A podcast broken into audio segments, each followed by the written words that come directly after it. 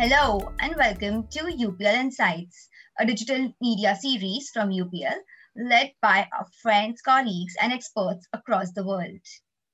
In this series, we bring together leaders in sustainable farming, food systems and climate resilience to explore the challenges and developments defining the global agricultural landscape today. Across our global business, we believe that collaboration is at the heart of progress and that the technologies, ideas, interventions across our global footprint are worth sharing. In this episode, we are talking to some of the people leading our food system transformation, inside and outside of UPL, and exploring new and existing priorities alongside our shared commitment to resilience, trade, nourishment, and sustainable productivity. My name is Surbhi Kothari, and I'm based at UPL's headquarters in Mumbai, India. And today, I'll be speaking with Dhruv Sohane, Chief Operating Officer and Business Head at Nurture Farm, to discuss one of the environmental and behavioral challenges at the heart of agriculture production in India and further afield. Every year, 5.7 million acres of rice paddy are deliberately burnt by farmers in Punjab and Haryana as a cheap, quick, and effective method of clearing straw and other residue from mechanically harvested fields in the short window between harvesting of rice and the planting of the wheat crop.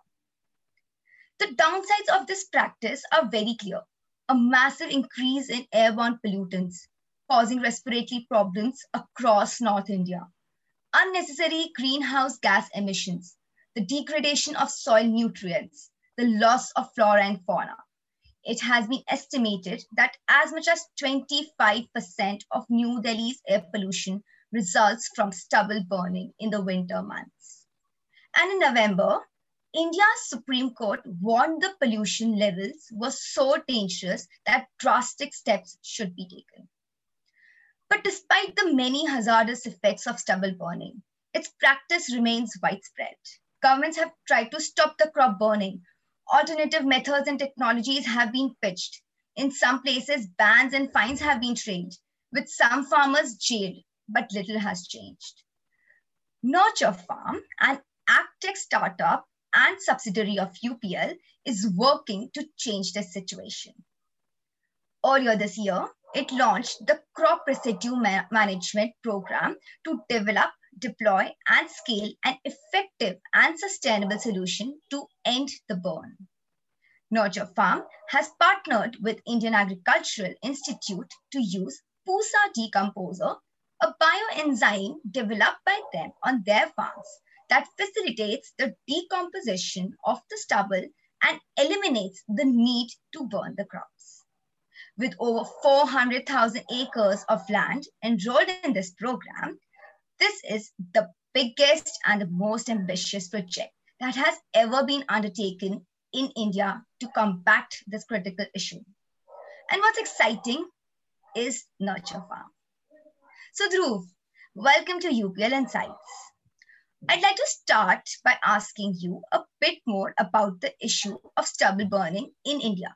Why did this become such a focus for Nurture Farm from the outset? Thanks, Surbhi. I think that's a great introduction. And what I'd like to start by saying is that Nurture is coming up to its second birthday, effectively, right? So Nurture is going to turn 2 in a couple of months. And about 12 months ago or 14 months ago, when we were still norming and forming as a team, we wanted to really focus our energies on building the next generation of sustainable solutions that would actually deliver significant impact and also help establish Nurture as a major brand, as a major agtech player that can solve some of these very complex problems, right?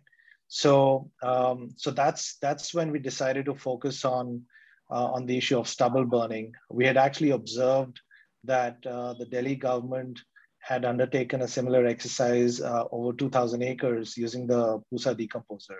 So that kind of piqued our interest that if it can happen successfully for 2,000 acres, you know, can we actually bring together the means and a solution set that can scale it beyond the 2,000 acres? And we, you know, we took a really ambitious target of covering about 500,000 acres.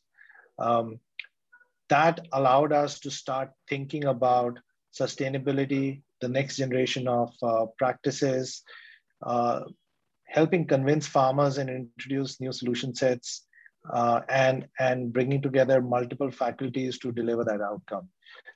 That actually became the breeding ground of how Nurture started thinking about solving complex problems at scale. And that really gave us a lot of momentum to everything else that we've undertaken since then. Staying with stubble burning, why is it routinely performed, and why all government initiatives, as you mentioned earlier, and other projects have so far failed to eliminate its practice completely? Yeah, it's a classical problem, right? I think the science and the technology to solve this problem has existed, but the execution and the implementation of the solution set hasn't been brought together in a more thought through way from a farmer's standpoint, right? So if you think about the farmer, there are many in-situ solutions and ex-situ solutions, but all of them cost money. Also, some of the ex-situ solutions are, you know, require the farmer to invest upfront, such as, you know, baling, and then find a certain buyer for the bales, and then maybe recover their money subsequently down the line, right? Similarly, some of the in-situ solutions that are available heavily depend on farm mechanization or government subsidies. And it's a viable solution, but it's a more cumbersome process and a longer process and not a very scalable process. So what we tried to do was we tried to understand each of those friction points where the farmer was having to, you know, stop and think whether they could do it, whether they would spend. And we try to remove each and every one of those friction points. And in doing so, we've managed to incorporate 2 or 3 very successful technologies. We brought in the Pusa Decomposer. We brought in farm mechanization to spray as well as to turn the soil.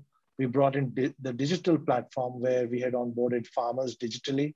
We brought in remote sensing where we looked at which farms were burnt the year before. We went into those same clusters, those same villages, onboarded those same farms onto our digital platforms, understood their sowing dates, the crop variety, their sowing patterns. So we could place our boom spraying machines in the right locations at the right time. And so powering this complete solution set together actually made the big difference. It allowed us to create a shift from piecemeal solutions, which the farmers had to pay for, or, you know, didn't have the capacity to bring together themselves, to this being available as a completely free service to the farmer. Now tell me more about Nurture Farm's crop residue management program and your campaign to end the burn. What is Nurture doing differently to support farmers, increase their accessibility to solutions and mechanizations, and also to encourage them to adopt sustainable practices? Yeah, no. So I think what we've done around crop residue is we've understood it's a very integral part of everything that the farmer does, right? So we've understood that the farmer has the same ambition as we do. They want to make sure that they get the best yield. They want to make sure that they run the operation efficiently. They want to make sure that they have the right access to technologies and infrastructure to get their job done. So as Nurture Farm, we are able to provide access to all of the above, right? So we're able to get farmers onto our platform. So we started this whole campaign last year, in 2021, in the month of February or March, where we started onboarding farmers onto our platform, and you know, we went literally village to village. We actually jump started this whole process with a brand new ground force team, which we call Krishi Mitras. They are an amazing, talented pool of people who come from the villages. They work on a completely 100% variable pay model. So we introduced the gig economy for the first time in rural India. And, you know, we trained them through our Nurture Academy, and we encourage them to go on board farmers, get them onto the platform, sign up for our service, enter their farm details, geotag the farms. So we had a lot of information up front, and we managed to onboard over 25,000 farmers in a couple of months, which added up to almost 500,000 acres. We actually had to stop the onboarding because we didn't have the capacity to do anymore. And so we were getting a lot of organic interest coming out of the villages where some farmers had already heard about this and onboarded onto the platform. So that was really encouraging. We actually also then powered this End the Burn campaign with a lot of marketing and education and awareness through different media. We had multiple radio campaigns. We had a lot of newspaper ads in local languages. We had wall paintings. We had village to village canvassing going on by the Krishi Mitras. And this engagement actually created a lot of excitement that there is something new, there is something exciting, and there is something that can actually happen. And what we found was that the farmers were very excited. They really wanted to protect their soil. They didn't want to burn their fields. Through the growth phase, we kept sending them reminders that this is going to happen. And coming close to the harvest time, we drummed up the excitement again, and we did an outreach to all of these farmers who we had onboarded, and we started very closely keeping an eye on the harvesters and where the harvesting had begun, and we started following the harvesters along with our own onboarded farmers, and that really allowed us to have a very successful spraying of almost 450,000 acres through this period. And what was really exciting was we saw about a 92% adoption of this service, which means we sprayed 100 fields, 92 fields or 92% of the farmers did not burn their fields after taking our spray service. That's probably one of the highest adoption of a brand new practice, which is a regenerative, sustainable practice that anyone would have ever witnessed. That has given us a lot of encouragement and hope that farmers really want to do the right thing if they have the right solution available to them. Definitely, and it is evident when you said more farmers were encouraged and wanted to join the program. Now, Dhruv, so you recently completed the first major pilot of tackling stubble burning. Talk us through the impact that you've seen in different areas. Yeah, so as I just alluded to, right, I think the 450,000 acres that we managed to successfully spray, we, first impact straight away is we saw 92% adoption for the actual solution, right? So that's a very encouraging sign. We've seen that in addition to the adoption and of 92%, the farmers have also reported that they have used a lower amount of fertilizer in the subsequent sowing season, right? So almost a 25 to 30% lower fertilizer application, because now the soil naturally had more biomass, natural manure generated through the stubble that was incorporated into the soil. So more biomass, more good bacteria, more good fungi is leading to better soil health, and so a lower need for fertilizer. So there's a direct cost saving, there's a direct soil wellness impact in the right direction, as opposed to the wrong direction that was happening while burning. In addition, I think there is also this thing we've observed where our initial estimate was that the the decomposition would take somewhere between 20 to 25 days. Where in effect, we've seen that within 8 to 10 days, the entire stubble was decomposed and incorporated when it was sprayed and turned into the soil. So this allowed for some of the farmers to do some early intercropping, and they went on to sow a cash crop in like coriander or potato ahead of the wheat sowing. So that also resulted in additional income. The obvious most biggest benefit is the impact on the climate and health of the citizens, not just in cities, but also the villages. So we've seen thousands of tons of carbon monoxide and over 1 million tons of other harmful gas emissions, particulate matter that would have otherwise gone into the atmosphere has been completely eliminated, and that's a big win for all of us. So we are hoping that all of these positives are going to encourage everyone else to adopt this service as we go forward. The other side social impact is that through this initiative, as we introduce the gig economy, we've seen a lot of new job livelihood creation for a brand new workforce that wasn't part of this ecosystem before. And so rural employment has seen a massive boost. And last but not the least, we are hoping to now generate carbon credits from every acre that wasn't burnt. And that will have another positive impact in terms of value creation, both for the farmer and for us being able to potentially pay for this service on a sustainable basis through this initiative. These are some of the most impactful things, and I think it kind of ticks all the boxes that one would hope to get for any such sustainable ag initiative. Right, and having spoken about the impact, what do you think were the different technologies that have been brought together to make this successful compared to the previous attempts? Yeah, I think the three or four things that made this quite unique was the combination of obviously the bio solution, which was developed initially by Pusa. We actually enhanced that from a capsule form, which required 2 weeks of preparation by a farmer, to an instant powder water soluble form. So that took away a lot of the friction and the effort that a farmer would have had to put in.